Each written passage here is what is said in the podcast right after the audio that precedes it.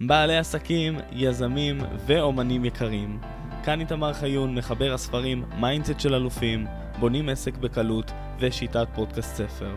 כאן ביחד אנחנו הולכים לחקור, לשאול ולהבין את המסע של היזם בדרכו לפסגה. אז רגע לפני שאנחנו מתחילים, לחצו על כפתור הסאבסקרייב כדי שלא תפספסו את הפרק השבועי. מוכנים? יוצאים לדרך. אהלן אלופים, שלום רב וברוכים הבאים לפרק נוסף בפודקאסט מקפיצים ת'עסקים. היום יש לי את הכבוד לארח את נטע ריבקין. מה המצב נטע? מה קורה? נהדר, איזה כיף שאת ככה כאן איתנו, איזה כיף, כבוד גדול. אז למי שלא מכיר, נטע היא ספורטאית אולימפית, היא ייצגה את ישראל 3 פעמים במשחקים האולימפיים, היא המתאמנת הראשונה שזכתה במדליה באליפות עולם, בהתעמלות אמנותית, וכיום היא מרצה, יועצת ומאמנת לפיתוח חוסן מנטלי, שעל זה בדיוק באנו לדבר. איזה יופי. ממש נטע... ככה. תכף אנחנו נראה שזה פוגש אותנו בהרבה מאוד רבדים ומקומות בחיים, כמובן לא רק בספורט, גם, אבל לא רק. מעולה. אז קודם כל אני אגיד שוב פעם תודה רבה ככה שהסכמת להתארח בפרק הזה, זה באמת לא מובן מאליו, אני יודע שאת עסוקה ויש הרבה דברים, והמאזינים שמאזינים לנו כאן הם בעלי עסקים, הם אנשים שהם one man show, מטפלים, מאמנים, יועצים, ואני רוצה שכמה שיותר נעזור להם עם כלים מעולם הספורט, איך אפשר להתמיד, איך אפשר לשפר, לחזק את החוסן המנטלי, ולפני שנצלול פנימה, אולי את רוצה לספר טיפה איך את התחלת את המסע שלך ואיפה את היום? יאללה.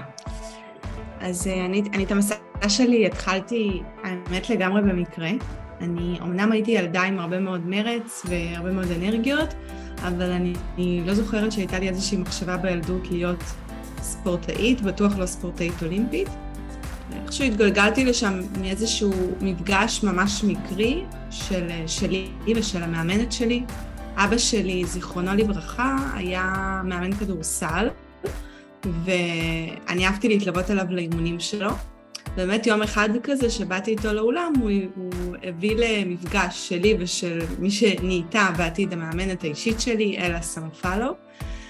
ואתה יודע, אני הגעתי יום ראשון, מבחינתי זה היה עוד חוג שלא הכרתי מעולם לפני, ואני חייבת לציין שהתאהבתי בו די מהר.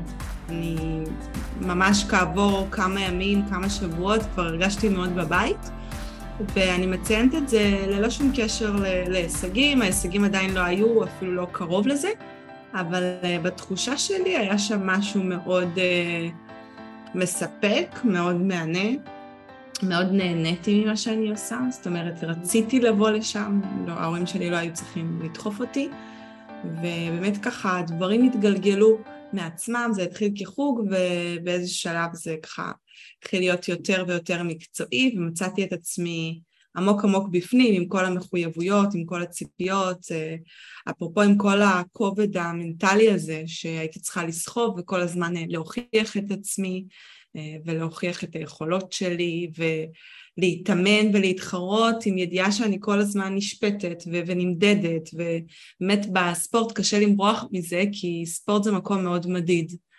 אנחנו מבינים את זה באופן חד משמעי, אם היה כאן הפסד או היה כאן ניצחון, יש מספרים, יש מיקומים, זאת אומרת, אם בחיים אנחנו עוד יכולים טיפה לעגל פינות, ואיפשהו לפעמים לעבוד על עצמנו, אז בספורט זה הרבה יותר קשה, ולכן גם הביקורת היא באה בצורה הרבה יותר חדה. ואם לא מפתחים את החוסן המנטלי, אז קשה מאוד לעמוד בזה, כי אין ספורטאים שכל הזמן מצליחים, זאת רכבת הרים מאוד מאוד ארוכה, שיש בה תקופות מדהימות, אבל יש בה גם תקופות מאוד מאוד קשות, שפתאום מאבדים את האמונה העצמית, ואת התקווה, ואת החזון, ואת החלום, ועוד פעם, אני תמיד אומרת שכשטוב אז טוב, זה לא חוכמה, חוכמה היא לדעת להתנהל כשאנחנו במקום שקשה לנו להיות בו, וכשאנחנו ככה פתאום חסרי מוטיבציה וחסרי כוחות, ושם באמת צריך לשלוף את התותחים הכי כבדים ואת כל הכלים שיש לנו, כדי לצאת משם החוצה. אז אני ככה, אני לא יודעת, בארוך, בקצר, אבל אני טיפה אעבור על הקריירה שלי, אני... כן. לקח לי זמן להצליח, אפילו אם אני מדברת בפן פה בארץ.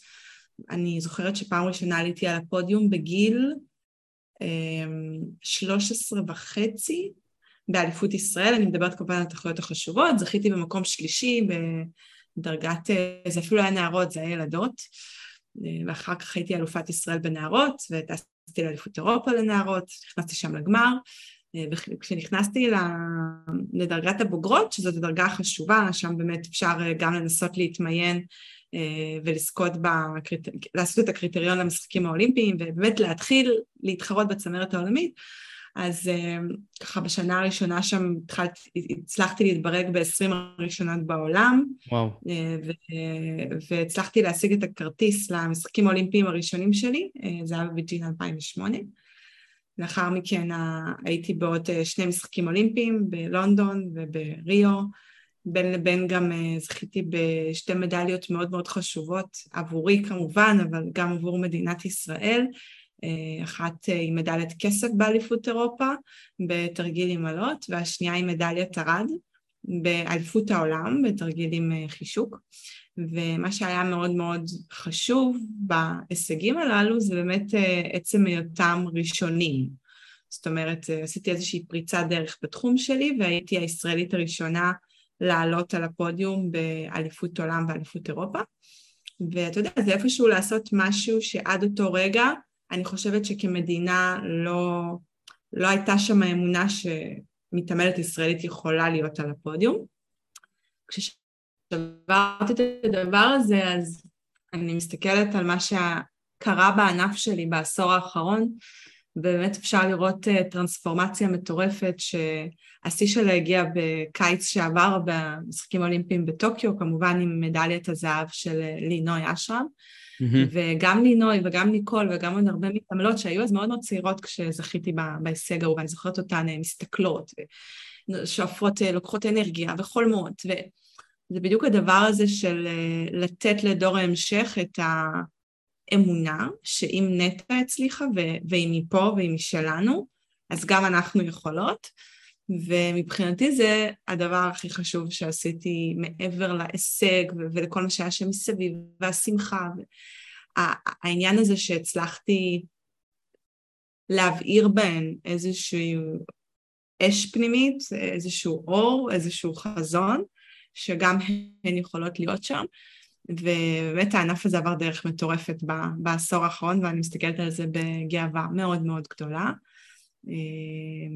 נוסף, אני יכולה לציין שאני אחת משלושת המתעמלות היחידות בעולם, שהשתתפו 3 פעמים במשחקים האולימפיים. אני באה מענף ספורט מאוד מאוד צעיר, גיל פרישה מאוד מוקדם. אני פרשתי בגיל 25, והגיל הזה היה, הוא נשמע צעיר לחיים האמיתיים, אבל זה גיל מאוד מבוגר למתעמלת.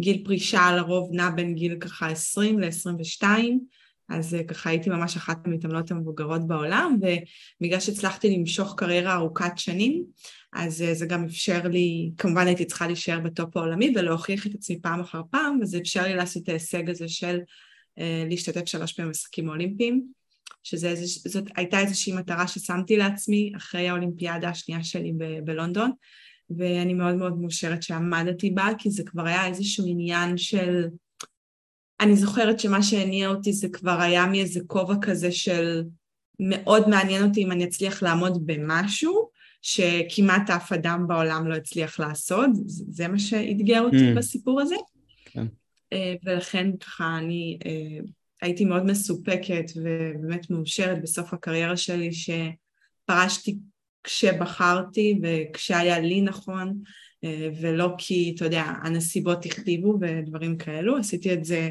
מתי שזה נכון לי. באתי מענף, אומרים שהוא אחד הענפים הכי תובעניים, ואני חושבת שבאמת ככה הדבר, יש לי הרבה מאוד חברים מענפי ספורט מגוונים ושונים, וכשאני אומרת הכי תובעני, אני חלילה לא מזלזלת בשאר הענפים, כי אני חושבת ש בסופו של דבר, כשמגיעים לאיזשהו לבל, אז כל דבר שאנחנו לוקחים ברצינות, אנחנו, מה שנקרא, ממוקדים שם ב-150%. העניין בענף שלי שכמות האימונים, זאת אומרת, אורך האימונים וכמות האימונים השבועיים, היא הרבה יותר גבוהה מבכל ענף ספורט אחר, ומה שלא באמת מאפשר לי לעשות עוד משהו במקביל. אז ככה, מגיל 13-14 ועד היום האחרון שלי, שזה היה בגיל 25, הייתי מתאמנת בין 8-10 שעות אימון יומיות. וואו. 6 ימים בשבוע, כן, זה מאוד מאוד מאוד תובעני. את הלימודים ככה הצלחתי לשלב איכשהו בין לבין, זה היה די לימודים עצמאיים, ואז פשוט הייתי ככה מגיעה למבחנים, הייתי מקבלת עזרה מהמורות, זאת אומרת, כאילו הייתה התחשבות מלאה, אבל זה היה הדבר העיקרי והמרכזי, ואני ממש הקדשתי את חיי לדבר הזה, ושמתי הרבה מאוד דברים בצד, כמובן זה נעשה מבחירה. אני עוד פעם מציינת, יש הרבה בתים שההורים מאוד דוחפים לעסוק בספורט, וגם כשהילד לא רוצה, אז כאילו בכוח, אצלי זה לא היה ככה, אני מאוד מאוד אהבתי את מה שעשיתי, היו לי הורים מאוד תומכים, מאוד עוזרים, מאוד מחבקים, ואני רוצה לציין שהתמיכה בבית היא סופר חשובה, בעיקר עבור ילד, הוא עדיין לא מכיר את כל היכולת הזאת, אפרופו התנהלות מנטלית, קשיים וזה, אנחנו חייבים את החיבוק הזה התומך בבית, והיה לי אותו שם, ואני חושבת שזה ככה פלח מאוד מאוד חשוב בהצלחה של ספורטאי בלהגיע לצמרת, כי עוד פעם החיים שם הם לא קלים ואפילו רחוק מזה, אז זה ככה על הקריירה ממש ממש בקצרה. זה יופי, עולות לי כבר, כן, אני איתך, כן. ומה שאני עושה היום, אני כבר 6 שנים מאז הפרישה, אני פרשתי אחרי האולימפיאדה בריאו, בדצמבר 2016, הודעתי על פרישה ככה באופן רשמי, ומאז אני עוסקת בתחום של חוסן מנטלי, אני עושה את זה במגוון מאוד רחב של צורות ודרכים, אני גם מרצה הרבה, מעבירה סדנאות, עושה תהליכים של one-on-one, ואני עובדת בכמה זרועות, אני עובדת גם בספורטי אלית, כמובן זה הבית שלי, אני היום גם המאמנת המנטלית של נבחרת ישראל של המתעמלות, שזה בכלל סגירת מעגל סופר מרגשת עבורי, ואני גם עובדת הרבה עם יזמים ועם שעסקים ועם ארגונים, בסופו של דבר יש איזושהי הגבלה מאוד מאוד יפה שאפשר לעשות בין עולם הספורט ההישגי לכל תחום שאנחנו שואפים להגיע בו להישגים בחיים. בסוף אחד הדברים שלמדתי בספורט, והיום אני מעבירה הלאה, זה שלמעשה הדרך להגיע, לאן שאנחנו רוצים להגיע היא אותה הדרך. זה לא משנה אם אני כרגע רוצה להיות אלופת העולם בהתעמלות אמנותית, או שאני רוצה לפתוח עסק שמגיע למחזור מסוים. זה עניין של לשים מטרה, ואז בדרך יש קשיים ויש משברים ויש חוסר אמון, יש הכל, אנחנו ברגע שנדע להתנהל נכון, אז אנחנו נוכל, כל אחד יכול להגיע ליעד, זה באמת אפשרי, זה פשוט משהו שצריך לאמן אותו, המקום הזה של המיינדסט שלנו, כל מה שקורה לנו שם בראש, אני מאוד שמחה שבשנים האחרונות, תודה על הדבר הזה מאוד מאוד עולה, ואני רואה את זה, זה יותר מדובר מפעם, ועדיין, לא כולם עדיין מבינים כמה הדבר הזה משמעותי, עד כדי שזהו ממש הפער, ברוב הפעמים בין בן אדם שמצליח להגיע לאן שהוא רוצה, לבין כזה שלו. ולכן לדבר הזה רצוי מאוד להקדיש את אותו זמן שאנחנו מקדישים להתפתחות מקצועית וללמידת מושגים כל אחד בעולם התוכן שלו, וזה חשוב באותה מידה. וברגע שמבינים את זה ומכניסים את זה לסיסטם ומקדישים לזה זמן, אז גם מסגלים את המיינדסט הנכון וכלים הנכונים, ואז זה לא שאין קשיים, יש קשיים, כשיש לנו יותר כלים, אז אנחנו יודעים להתמודד עם זה בצורה יותר, אנחנו יותר על זה, זה לא שולט בנו, אנחנו שולטים בסיטואציה. איזה יופי, נטע, תקשיבי, באמת מספר אחת. יש לי מלא שאלות שבא לי לשאול אותך. א' כל, הייתה כאן בשבוע שעבר אדס פבריקנט, שהיא גם אחת הכנריות הגדולות בארץ, והיא אמרה משהו שאת גם אמרת אותו, שזה יפה. היא אמרה קודם כל שאף אחד במשפחה לא דחף אותה לעשות את זה, היא רצתה לעשות את זה, זה בא מתוך תשוקה. השאלה שלי אלייך, כלומר, איפה הבנת שזה באמת משהו שאת רוצה להתמיד בו לאורך זמן, כשהיית ילדה, כשהתחלת בגיל 5.5, איפה הבנת שזה משהו שהוא המקצוע שלך אפילו אפשר לשאול? האמת שלקח לי זמן, אתה יודע, המקצוע הזאת כזאת מילה של גדולים. נכון, נכון, מקצוע של גדולים. התחלתי להתאמן בגיל 5, בקושי ידעתי מי אני בכלל. אני חושבת שאני מאוד הדגשתי את זה מקודם, מה שגרם לי להתמיד בהתחלה זה פשוט מה שהרגשתי כשעשיתי את מה שעשיתי. והיה לי מאוד כיף,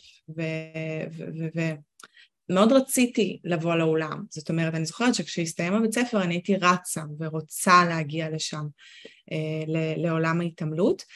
חשוב רק לציין שאני גם גדלתי כן בבית ספורטיבי, זאת אומרת, היה לי אבא שהיה גם כדורסלן וגם מאמן כדורסל, אז תרבות הספורט נכחה בבית, הספורט היה פתוח, הייתי באה עם אבא לאימונים שלו, ואתה יודע, והשיח בסלון היה הרבה פעמים סביב ספורט, זאת אומרת, גדלתי גם לבית כזה, זאת אומרת, זה היה נוכח שם.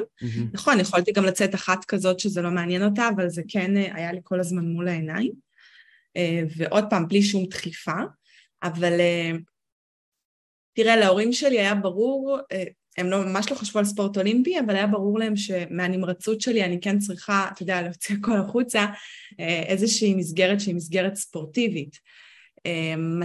מתי עצרתי והבנתי שזה ממש ממש מקצוע? אני חושבת שבסביבות גיל 12-13. שם הגדרת את המטרה שלך, של להגיע לשלוש אולימפיאדות, זה היה זה? לא עשיתי, אני, קודם כל, אתה יודע, החלום הראשוני היה להגיע לאולימפיאדה. להגיע לאולימפיאדה, כן. בכלל, להגיע לאולימפיאדה, ולהיות אחת המתעמלות הטובות בעולם, כזאת שעומדת על הפודיום, כזאת שמוכרת בעולם בגלל ההישגים שלה. וכשחלמתי את זה לראשונה, הייתי ילדה בת 12,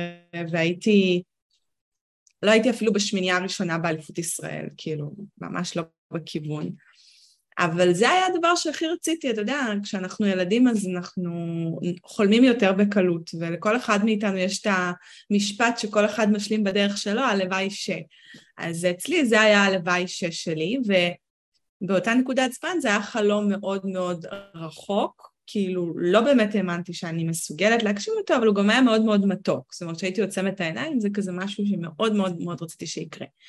ולאט לאט אפשרתי לעצמי לחלום, פשוט אפשרתי לעצמי לחלום, גם אם לא הייתה לי אז את האמונה, שאני יום אחד יכולה להיות שם, ולאט לאט התחלתי להוריד את המשפט הזה לקרקע, והוא התחיל ללוות אותי דווקא בתקופות היותר קשות שלי בקריירה, אתה יודע, אם זה תחרויות לא מוצלחות, אם זה תקופות שאני עם פציעה, ואני משבטת מפעילות, ואם האימונים לא הולכים, אז המשפט הזה בראש הוא מאוד מאוד דחף אותי לקום בבקרים שהיה לי קשה, ורוב הבקרים היו כאלה, והוא ממש חי אצלי שם בראש, אני מאוד מאוד רציתי להיות שם, והתשוקה להיות שם הייתה כל כך גדולה, שהייתי מבחינתי מוכנה לעשות כל דבר כדי להגיע לשם, הרבה מעבר לנורמלי ולהגיוני, ואני חושבת שבסוף אם אתה מסתכל על מי שבאמת פורץ דרך ומגיע מאוד רחוק ועושה דברים שאף אחד לפניו לא עשה, אז אף פעם לא יכול להיות באיזושהי מסגרת כזאת של 8-5, אתה כאילו צריך לתת הכל, וזה צריך לבוא מבפנים. זה, אפרופו דיברנו על הורים, לא כי מישהו מכתיב לך מהצד. עכשיו, אני רוצה להתייחס לזה מאוד זווית, זה לא שאין ספורטאים ענקיים שההורים מאוד דחפו מהבית, יש מגוון מאוד רחב של דוגמאות גם בעולם. הנקודה היא, שהשאלה שאני שואלת את עצמי, באיזה מחיר? כי בעצם, מכל מה שאני שמעתי, מכל מיני רעיונות וסרטים והכל, בסוף ספורטאים גדולים שדחפו אותם, והם בסוף הגיעו ונהיו הכי גדולים והכי מדוברים והכל. השאלה היא, מה החור שנפער שם, וכמה זה נשאר, ואיך הם חיים את החיים שלהם אחרי הפרישה? כי זה גם משהו מאוד חשוב, אחד, אתה יודע, המשפטים שאצלי מאוד חשובים בתהליכים שאני מעבירה עם אנשים, זה לא רק, השאלה היא לא רק אם נצליח להגיע ליעד, השאלה היא באיזה מחיר. ולצורך העניין, אם אני עובדת עם ספורטאים, אז המטרה שלי היא להביא אותם ליעד, אבל בצורה כזאת שהם גם יישארו בריאים נפשית. ויש אחרי זה עוד חיים שלמים לחיות. אני למשל דוגמה, באמת כאילו פרשתי בגיל 25, היום אני בת 31, תחשוב כאילו בסוף עוד כל החיים לפניי, ועוד יש לי המון דברים לעשות, ומאוד חשוב לצאת מהדבר הזה בריאים נפשית. כן, לגמרי. וואו, אז דווקא הרמת לי כאן לאיזושהי הנחתה, רציתי לשאול אותך, את יודעת, בטח חווית הרבה מאוד משברים, אני בטוח שבמהלך הדרך, והאם היה לך איזשהו הרגל שהתמעת או איזושהי שיטה כזאת שעזרה לך להתמודד עם המשבר ועדיין להמשיך לעשות את מה שאת אוהבת? תראה, אני חוויתי כל מיני סוגים של משברים, היו לי גם משברים מקצועיים בקריירה עצמה, והיה לי איזה רגע מאוד קשה שהוא באמת, אנחנו לא באמת יכולים להשוות, אבל אני בגיל 18 איבדתי את אבא שלי, וזה היה משבר מסוג אחר לגמרי, זה היה בכלל משבר חיים, זה בכלל היה קשור לספורט, ובדיעבד אני יכולה לומר שדווקא הבנתי שהספורט הציל אותי באותו רגע, והוא היווה לי איזשהו מקום, איזושהי מסגרת שנתנה לי את היכולת להביע את עצמי, ובגלל שאבא שלי בא גם מעולם הספורט, אז מבחינתי כאילו עשיתי משהו שהמשכתי את הדרך שלו, ומשהו שמאוד רצה שאני אעשה, וזה מאוד מאוד עזר לי להתמודד. אני זוכרת שאפילו במחשבה לאחור, בפעמים כזה, אני מפחדת לדמיין נגיד איך הייתי מתמודדת עם מצב כזה, אם לא היה את הספורט בחיי. תחזיר אותי רגע לשאלה, זה קורה לי מדי פעם. זה בסדר גמור. איך הצלחת להתמודד עם המשברים, עם אותו משבר לדוגמה? אז תראה, אני פיתחתי לעצמי איזשהו מנגנון כזה, שאני זוכרת שכשתמיד היה לי מאוד מאוד קשה, וכבר, אתה יודע, היו לי לא מעט פעמים שאמרתי, טוב, זהו, מספיק, די, כאילו, לא בא לי יותר. יש גבול עד כמה אתה יכול, מה שנקרא, לסבול ולעבור רגעים מאוד מאוד קשים. אגב, זה לא שכל הזמן סבלים, אבל ברגעים שקשה מאוד קשה. אז תמיד הייתי שואלת את עצמי, מנהלת איזשהו שיח פנימי ביני לבין עצמי, והייתי אומרת, אוקיי, את רוצה עכשיו לעזוב, אז את היום מסיים את הקריירה שלך, ממשיכה בחייך. סבבה עם זה, כאילו, את הולכת, מצפונית, את הולכת לחיות את החיים שלך בסבבה, וכל כך נהיה לי כואב בנפש ובלב, שהבנתי שכאילו זה הדבר הכי גרוע שאני יכולה לעשות לעצמי, ושאני צריכה להילחם בכל הכוחות שיש לי, כי כל דבר אחר אני אוכל את הלב אחר כך. וזה מאוד החזיק אותי. אני זוכרת שכל פעם שהגיע מצב כזה, ממש הייתי אומרת לעצמי, אוקיי, בא לך לפרוש, מה תרגישי? עכשיו, את מסיימת את הקריירה, מה תרגישי?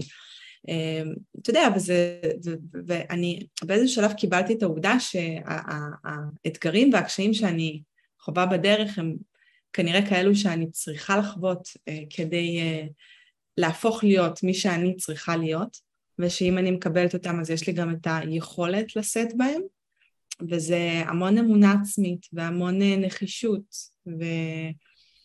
והמון, זה איזשהו אפילו, זה פשוט לסמוך על היקום, שאם אתה מקבל את זה, אז אתה צריך ללמוד מזה משהו, וזה בא לשרת איזושהי מטרה, וזה לא בא סתם.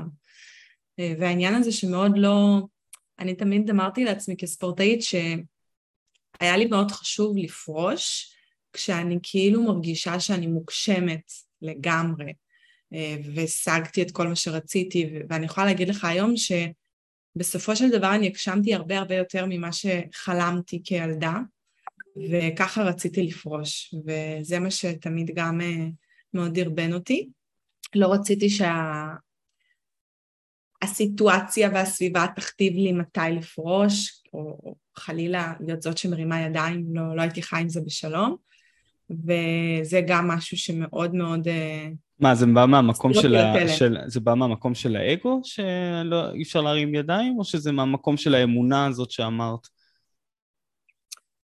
תראה, יש שם משהו של אגו, אני לא אשקר, אתה יודע, גם אם אנחנו הולכים למקום, נגיד, של מודל לחיקוי, או באיזשהו שלב, אני הבנתי שאני איזשהו מודל לחיקוי עבור המון המון מתאמנות צעירות, ואני יכולה להגיד לך המוטיבציה היא דו-כיוונית, כי בתור מישהי שמשמשת מודל לחיקוי, אני לא הרשיתי לעצמי לעשות דברים שיכול להיות שהייתי עושה אם הייתי עוד אדם רגיל.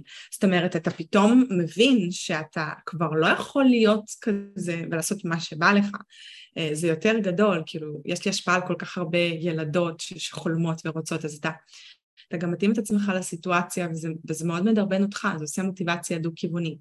אז נתתי את זה כדוגמה, כי אני חושבת שגם שם כן יש משהו של אגו, אנחנו כן חושבים גם איך תפסו אותנו, אני חושבת שהמוטיבציה הפנימית היא הכי חשובה, אין ספק, אבל אם יש משהו חיצוני שיכול, אתה יודע, לתחזק את התהליך ולגרום לי לשאת ולעבור משברים, שהיה לך כל כך קשה, לפעמים אנחנו באיזושהי שחיקה, ולפעמים זה לעצור ולהבין, אוקיי, אני באמת לא יכולה לעמוד בזה, או שאני רגע פשוט אין לי כוחות. אז זה לעצור ולעשות את ההבחנה הזאת גם, ולהבין שאולי פשוט אני צריכה רגע להתאפס על עצמי, ואז אני אקבל את ההחלטה ממקום הרבה יותר נקי בראש, ובאיזשהו שלב, כשכבר הייתי מתעמלת יותר בוגרת, אז ככה הייתה לי יותר מודעות עצמית, וידעתי להבחין מתי אני פשוט גמורה, שחוקה, ולפעמים זה פיזית, לפעמים זה מנטלית, אבל באמת שאני צריכה איזשהו כזה רפרש, וקצת מילוי מצברים, ולרוב זה היה משם, ולרוב זה היה איזשהו מתח מאוד גדול לפני תחרויות חשובות, זאת אומרת, זה אף פעם לא היה כי באמת נמאס לי ולא רציתי. עכשיו, כדי לזהות את זה צריך לנקות את כל הגורמים מסביב, ואת זה יודעים לעשות עם הזמן ועם הניסיון, וככל שעברתי יותר משברים כאלה, והכרתי יותר את עצמי, ואתה יודע, ראיתי יותר סרטים וקראתי יותר ספרים, בסוף כאילו דברים מתחברים לך, לוקחים קצת מכל מקום. לגמרי, לגמרי, מתחילים לחבר את כל החלקים ביחד. אז נטע, כמו שאמרתי לך, מאזינים לנו בעלי עסקים, שהם בסדר שהם one man show, והם נכשלים הרבה במהלך היום, בסדר, גם אני אישית נכשל הרבה, וכולנו, אני בטוח, אבל רציתי לשאול אותך, אנשים שדווקא נכשלים בשיחות מחירה, מעמדי מחירה, בשיווק, פתאום הפוסטים לא עובדים, פתאום בנו מוצר שזה לא מתאים לקהל יעד בכלל, כלומר, הרבה דברים שמורידים לנו את הרוח מהכנפיים. עכשיו השאלה, איזה טיפ את כן יכולה לתת לבעל עסק כזה, שהוא יוכל למצוא את הכוחות הפנימיים שלו, ושוב פעם, שימשיך במטרה, ולא יעזוב באמצע? אוקיי, אז אני חושבת אני אלך רגע קצת אחורה, מאוד חשוב כאילו הרבה פעמים להסתכל על הדברים, בצורה הרבה יותר רחבה, כי אנחנו הרבה פעמים מאוד רוצים להיות משהו מסוים, והרבה פעמים אנחנו לא לוקחים בחשבון במה זה כרוך, ואז אנחנו מנסים ועושים את הצעדים הראשונים, ואומרים וואי אבל זה ממש קשה, אבל אני רציתי כבר להיות זה עם אלפי לייקים ועוקבים וקמפיינים ולידים כל היום, ווואי וזה לא הולך לזה, אבל בסוף צריך לקבל איזושהי הבנה גדולה יותר, ש כל אחד שמגיע לפסגה, ומגיע לרגעים האלה שמצליח, ומתקתק, וזה אף פעם לא, זה לרוב לא יהיה one shot, ומפעם ראשונה, וגם אם כן זה כנראה איזשהו, אתה יודע, יחסית משהו יותר מקרי, ולאחר מכן הוא יחווה את הקשיים יותר גדולים. אז במילים אחרות, זה כאילו לקחת מראש בחשבון, שהדברים האלה יקרו, אני אסביר. כשאנחנו באים עם איזה מכוונות כזאת, שכזה מלא מוטיבציה, מתחילים בכל הכוח, ואז פתאום יש לנו איזשהו אפקט ההפתעה של משהו שמתרסק לנו, אז אנחנו כאילו מ-100 יורדים ל-0. ולעומת זאת, אם אנחנו ניגשים לתהליך, ואנחנו מודעים ומוכנים, שלא עלול, יהיו בדרך נפילות, אנחנו לא יודעים אם זה יהיה מחר, עוד חודש, עוד חצי שנה, אבל אנחנו באמת כאילו מסתכלים אתה יודע, למטרה הזאת בקצה, שאליה אנחנו רוצים להגיע, ואנחנו אומרים לעצמנו, תשמעו, בדרך אתם תיפלו ותיכשלו, ויהיו ימים שלא תרצו, ויהיו ימים שלא ילך, ויהיו חודשים שכמעט ולא תהיה הכנסה, ויהיה צריך לקחת הלוואה, זאת אומרת, אני כאילו מאוד דוגלת בה, אתה יודע, כשאתה אומר עלול, אז אתה כזה, אוקיי, זה עלול לקרות, אבל יכול להיות גם שלא. אבל בסוף, אתה יודע, שנינו יודעים שזה חלק מהמסלול. השאלה היא אולי מתי זה קורה, או כמה זמן זה יימשך. ברגע שמסתכלים על הדברים של, אוקיי, אני יוצאת עכשיו למסע, ויהיו לי חלקים שיהיה לי מאוד נחמד, ואני אסתכל, ויהיה נוף יפה, ואני אקול לי מלאת השראה, ואני ארצה להמשיך ללכת, יהיו חלקים שיהיה לי נורא נורא קשה, והגוף יהיה מאוד מאוד כואב, ואני אהיה מאוד מורעבת, ואני ארצה לישון, ויהיה לי כך, זאת אומרת, להבין שמישהו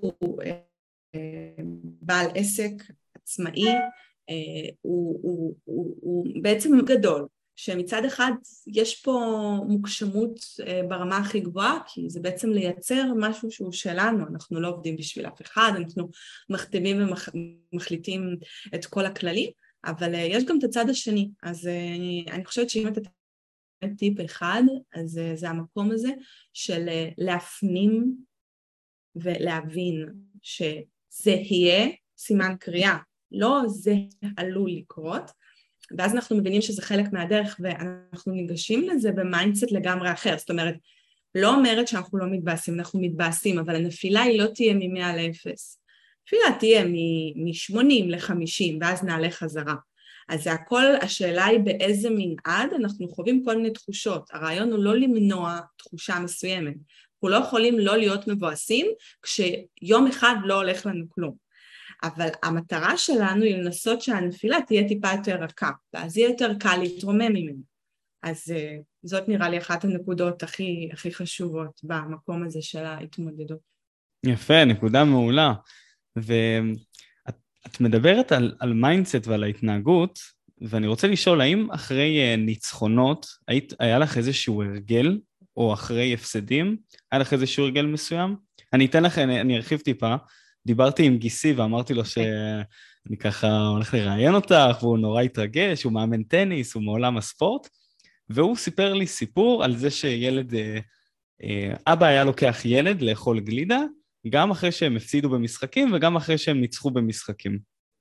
כלומר, בין אם ניצחת, בין אם הפסדת, אנחנו הולכים לאכול גלידה, וזה נורא אהבתי את המתודה הזאת, ורציתי לשאול האם היה לך משהו גם כזה בתור ספורטאי צעירה. אני מנסה לקחת את עצמי לדוגמה שאתה אמרת, אז אני גם באמת מכירה את הדוגמה הזאת, וזה נהדר, אני יודעת שהרבה הורים עושים את זה, וזה מבורך בעיניי מאוד, וזה גם מאוד נכון, מבחינה ערכית וחינוכית. אתה יודע, מהר מאוד, רוב התחרויות שלי היו בחול, אז להורים שלי היה מאוד קשה לקחת אותי לאכול גלידה אחרי תחרות. אני אגיד לך מה היה קורה אצלי.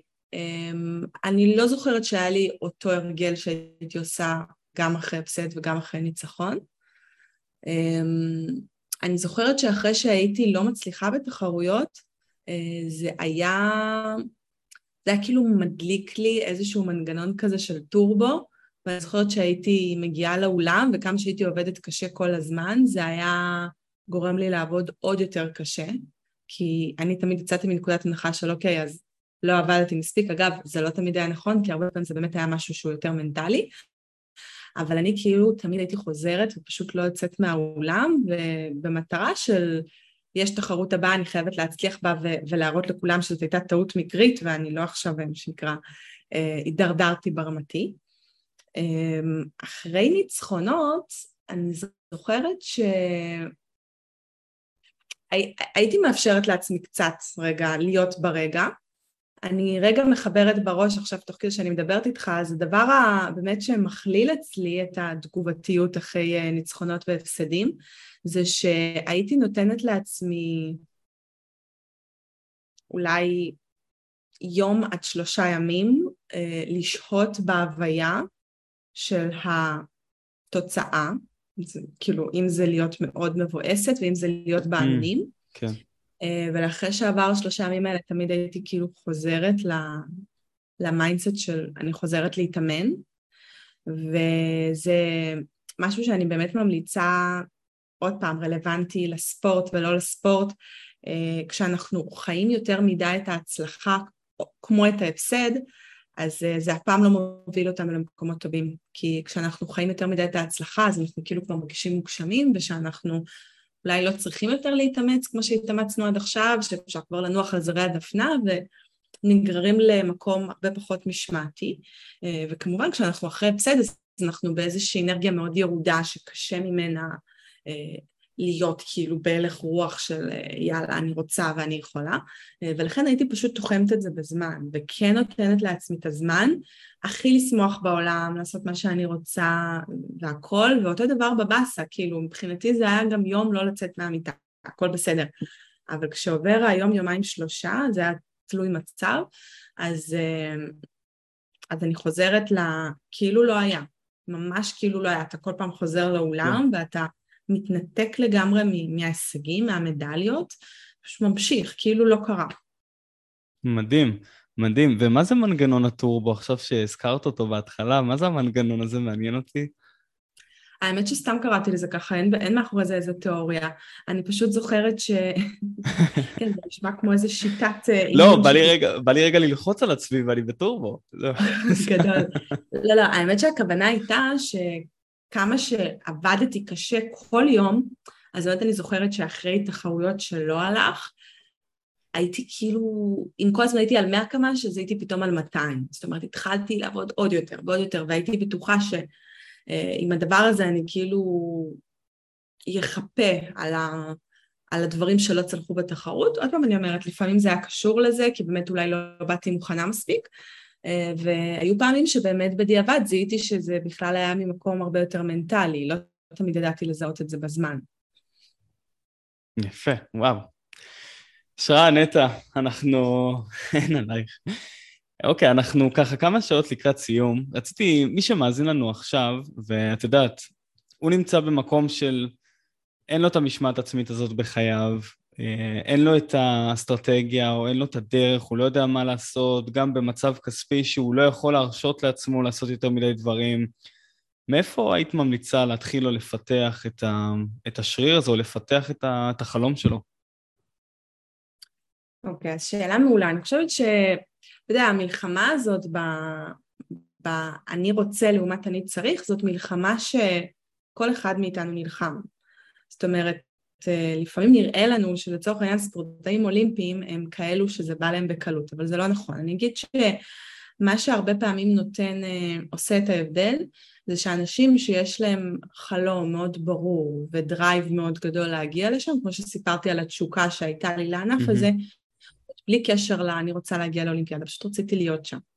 ואז רציתי להגיע לאולימפיאדה, וכל כך רציתי להיות שם, שכאילו אוטומטית הייתי מוכנה לעשות הכל. אז אני חושבת שככל שאנחנו הולכים לתחומים שיותר מעניינים אותנו, והם יותר שלנו, והם יותר מחברים אותנו לכישרונות שלנו, ולדברים שמספקים אותנו, ומסביבים לנו איזושהי הנאה, אז א', אנחנו גם אנרגטית, הרבה יותר נהיה מוכנים לעבוד קשה. כי עוד פעם אני אומרת, זה משפט שאני מאוד אוהבת, כשטוב אז טוב בהכל, אבל כשלא טוב, אם אנחנו במקום שאנחנו אוהבים ולא הולך לנו בו, יהיו לנו הרבה יותר יכולות מנטליות להתמיד, להשקיע, לא לישון, לילות לבנים, לשבת, לעבוד, כי זה משהו שהוא למען מטרה שאני מאוד מאוד רוצה שתקרה. מעבר לזה, העניין הזה של המשמעת, זה באמת לדעת אני אסביר את המקום הזה קצת פנימה, מאוד חשוב העניין הזה של המודעות ושל ההיכרות עצמית, כי כל אחד מאיתנו הוא עם מוטיבציה שונה, והוא טוב יותר בדברים מסוימים וטוב פחות בדברים מסוימים, וחלק מאיתנו יותר קל להם לקום מוקדם בבוקר, וחלק מאיתנו אוהבים לעבוד בלילה. אני בדעה שאין נכון ולא נכון, אבל יש את המקום הזה של להיות מאוד בקשיבות ובהתבוננות, של מה עובד לנו. עכשיו, זה תחום מאוד נרחב, שיהיה לי קשה לענות עליו 2-3 דקות, אבל זה החל מכל העניין הזה של מתי אני טובה יותר וחדה יותר, ולשם לקחת את המשימות היותר קשות שלי ביום, וזה ממשיך מה אני אוכלת? כי הרבה פעמים יש כל מיני סוגי מזון שאנחנו אוכלים במהלך היום, וזה גורם לנו לאיזושהי כבדות, ופתאום בא לנו לישון, פתאום אין לנו מוטיבציה. אז זה לסדר לנו את כל הדברים האלה, ולוקח זמן לתחקר את הדברים הללו, אבל קודם כל להבין מה עושה לנו טוב. יש כאלה שהם אוהבים לעשות את עצמות של ה-16-8, מי שמכיר. כן, בטח. זה כזה. זה כבר נהיה ממש טרנדי, אבל מה שיפה שהמעבר שזה מאוד מאוד בריא לגוף, ואני האמת מאוד, מאוד אוהבת את זה גם, אני עושה את זה לתקופות, לא תמיד, זה שיש לך איזשהו חלון זמן מאוד גדול, שאתה ללא אוכל, ואז אין לך את העליות ירידות סוכר, ואתה נשאר מאוד מאוד חד. ובאמת, מה שהייתי ממליצה, זה קודם כל לעשות איזושהי התבוננות של מתי אתם מתפקדים יותר טוב, בשעות הלילה, בשעות הבוקר, איזה אוכל גורם לכם כזה לכלילות ולאיזשהו מיקוד ואיזושהי רעננות, ואיזה אוכל טיפה גורם לכם לשנוניות. ואפשר כמובן בדבר הזה גם לעזר באנשי מקצוע, אפילו ללכת לאנשים שככה הם מומחים בתזונה ושינה, ואני חושבת זה דברים שהרבה מאיתנו מפספסים, כי זה כזה טוב, ביג דיל, כאילו ישנתי, לא ישנתי, אכלתי, מה זה משנה, העיקר לעבוד וכמה שיותר, וזה עושה, זה ממש עושה את ההבדל, ואני יכולה להגיד לך שכבר אחרי הפרישה שלי, גם בגלל שאורך החיים שלי מאוד השתנה, אז אני בהתחלה לי ככה מאוד קשה, ואתה יודע, אני פתאום לא שורפת כל כך הרבה קלוריות, ובתקופה הראשונה ממש עליתי במשקל, כי לא התאמנתי, ואז הייתי צריכה לסדר כל מחדש. באמת מהרגע שהתבוננתי וכזה הכרתי והרגשתי מה טוב לי, אז היום הרבה יותר קל לי לתפקד, כי אני יודעת איך נכון לי, ואני אומרת את זה כי זה מאוד לא, אני אלך ואני אשאל את הקולגות שלי במקצוע, אלא זה באמת מה עובד לי. ואני מכירה כל כך הרבה שיטות עבודה פרודוקטיביות ויעילות, גם ממתאמנים שלי וגם מהסביבה, שזה כל כך שונה ובאמת שאין לזה חוקים, אבל זה עניין של התבוננות, וגם לדעת לצורך העניין מה מעלה לי אנרגיה, אם אני עכשיו באנרגיה ירודה, מה אני יכולה לעשות שיעלה לי את האנרגיה.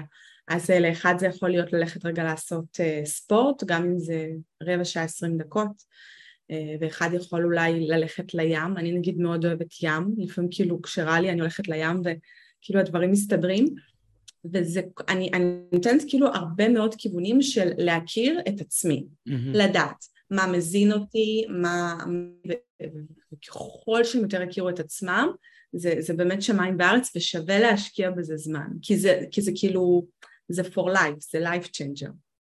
כן, הזמן הזה שאנחנו לומדים להכיר את עצמנו, אנחנו לומדים את הכלים האלו שמשרתים אותנו לכל החיים, ודיברנו אגב על צומות, לפני 3 חודשים ראיינתי את דוקטור דן קרת, דיברנו על צומות, וב3 חודשים האלו התמדתי את זה בחיי, הרזיתי באזור 9 קילו, ממש עשיתי איזשהו שינוי בגוף שלי, ומרגישים פשוט טוב יותר, רק צריך להטמיע באמת את הדברים האלו. לא רק שזה ייכנס מאוזן אחת ויצא מאוזן שנייה, להטמיע את זה. חד משמעית, אני גם מאוד אוהבת, ואני יכולה להגיד לך, אם אנחנו כבר צוללים לצומות, אז הייתה לי באמת תקופה שעשיתי כזה צומות, וגם ניסיתי כזה, עשיתי איזה כמו ניקוי רעלים כזה, שהייתי שבוע על ירקות ופירות, משהו יחסית קשוח, אבל באופן חד פעמי. היה לי מעניין לעבור את התהליך, גם גופנית, לראות מה זה גורם לי להרגיש, וגם מנטלית, ואחד הדברים ששמתי לב עליהם, שאתה עובר שם איזשהו שינוי תודעתי ביחס שלך לתחושה הזאת של הרעב, כי בסוף, תחושת רעב היא לא כאב, לצורך העניין, אם כואב לנו לאורך זמן, אז זה מאוד מאוד, כאילו כואב, זו תחושה כזאת שהיא בלתי מסבלת, נכון? ואם כואב לנו מאוד, אז כאילו מתים להיגמל מזה. עכשיו, זה מאוד טריקי, כי תחושת הרעב היא מתחלקת לכמה סקטורים. יש את החלק הזה שאנחנו רעבים, ואז באיזה שלב יש איזה שהם אותות גופנים שאני כבר מרגישה חולשה, ואז אני פשוט פיזית לא יכולה לתפקד אותו דבר, או שאולי אני כבר לא יכולה ללכת לעשות את האימון, ואולי אני פחות ממוקדת, אז לשם כמובן אני לא ממליצה להגיע, כאילו זה לא מומלץ, אבל דווקא במקום הזה שאני עוד חדה ועושה כל מה שצריך, אבל אתה מרגיש את הרעה, פתאום כשאתה חווה את זה כמה ימים, זה סתם, זה איזשהו תרגיל מנטלי, סתם הגענו לזה בשיחה, אתה פתאום מבין שכאילו בסוף אם אתה מתבונן בתחושה של רעב, היא לא תחושה כזאת נוראית, כמו שאנחנו נותנים לה משקל. זאת אומרת, זה לא סבל ברמת כאב, זה לא כאב שעכשיו, אתה יודע, פתאום ממש כואב לך משהו בגוף, וזה בלתי נסבל, אתה חייב לקחת תרופה. נכון, כן. בגלל שזה מאוד זמין לנו, אז אתה יודע, גם הטכנולוגיה, והכל רץ קדימה, ופתאום הכל זמין, ויש לנו כל הזמן, ופעם זה לא היה ככה.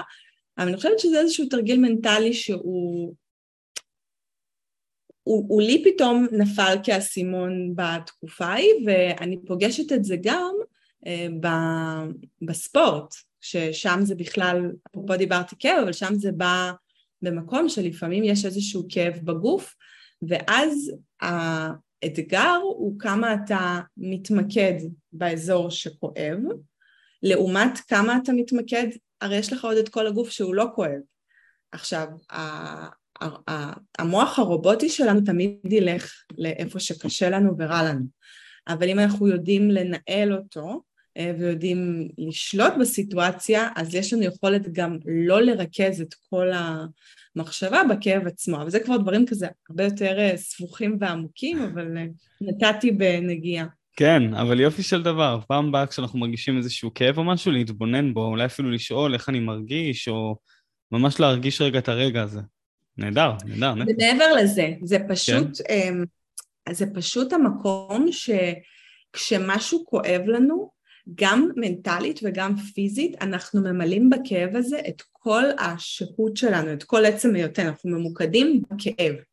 מה שאני באה ואומרת שגם אם משהו לא הולך לנו, יש לנו תמיד לפחות 10 דברים שיש לנו בחיים ואנחנו יודעים להודות עליהם. נכון. וגם אם גופנית, למשל לצורך העניין כואבת לי עכשיו הקרסול, אז אני יכולה גם להתמקד בכל החלקים האחרים של הגוף שהם לא כואבים, אבל אני צריכה לעשות את זה בצורה שרירותית, זה לא יקרה לבד. ולמה אני מתכוונת? כן. זה המקום הזה.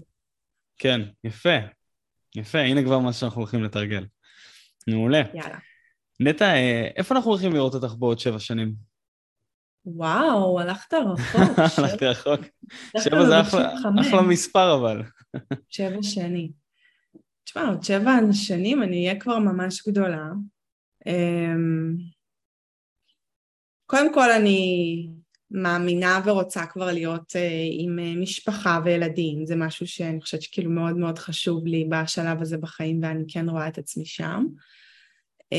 מעבר לזה, אני אגיד לך מה, אני אלך דווקא למקום של מה הייתי רוצה להרגיש, ולא מה הייתי רוצה לראות, כי אני חושבת שהלראות ומה אני עושה בפועל יכול להתפתח למקומות מאוד מאוד נרחבים, אבל מבחינתי, מה שמסב לי היום משמעות בחיים, זה העזרה וההובלה, לאנשים אחרים, זאת אומרת של תהליכים, של השפעה, של הכוונה, ומבחינתי זה גם לגעת בכמה שיותר אנשים, וגם לחדור לכמה שיותר אנשים באמת עמוק עמוק בלב, לא רק כזה להשפיע בקטנה, אלא אני חושבת שזה גם מאוד חשוב העניין של העצימות. ואני חושבת שפשוט איזושהי תחושה כזאת יש לי את כל העוגנים שחשובים לי, אתה יודע, שזה גם קריירה וגם משפחה וגם תחביבים וגם בחינה פיננסית ובחינה רוחנית והחיבור לעצמי, כאילו שפשוט ירגיש מאוד מוגשמת. תמיד הולכת למקום של הרגש, כי אני חושבת שהחיים שלנו הם מאוד בלתי צפויים.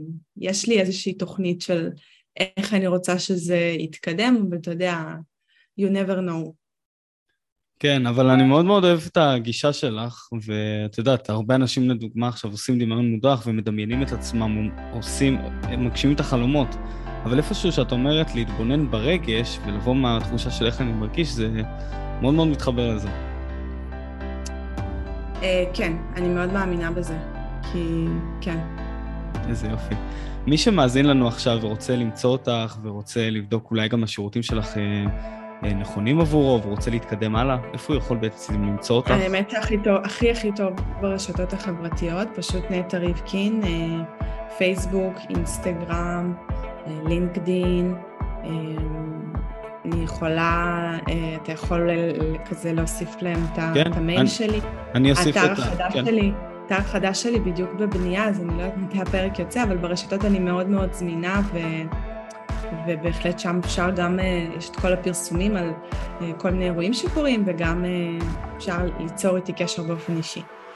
נהדר, אז אני מוסיף את כל הקישורים למטה, וגם כשהאתר יתעדכן, אנחנו גם נוסיף את האתר הזה. מעולה. וואו, נטע, תודה רבה. את לא מבינה כמה ערך את נתת פה, גם לי וגם למאזינים, אני בטוח שהפרק הזה הולך להתפוצץ מה שנקרא. איזה כיף. תודה על ההזמנה. תודה רבה, ואלופים, תודה רבה שהייתם, אנחנו נתראה בפרק הבא.